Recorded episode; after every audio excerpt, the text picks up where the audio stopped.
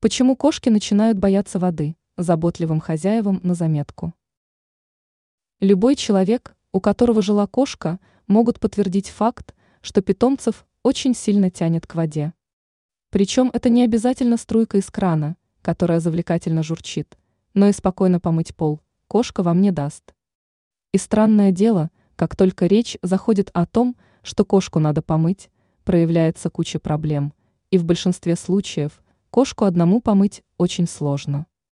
Что же влияет на кошек, если речь идет о воде? Моющие средства. Это один из самых ключевых факторов стресса для кошек. Поверхность ванны покрывается мыльным раствором, и даже выпустив когти, кошка скользит. Для этого на дно ванны можно застелить полотенце, чтобы питомец чувствовал себя уверенно. И у моющих средств должен быть нейтральный запах. Лучше использовать детское мыло или специальные шампуни для кошек, выбор есть всегда. Уловки хозяев.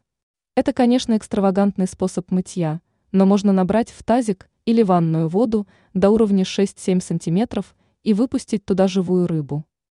Здесь питомца уговаривать прыгнуть в воду не придется, сработает охотничий инстинкт, но каждый раз применять эту уловку крайне затруднительно. Как часто мыть кошку?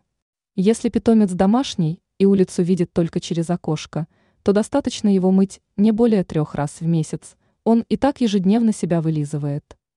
А вот если кошка приучена к улице, то как минимум каждый день нужно будет мыть лапы. Тело питомца можно будет просто обтирать влажным полотенцем, чтобы снять пыль.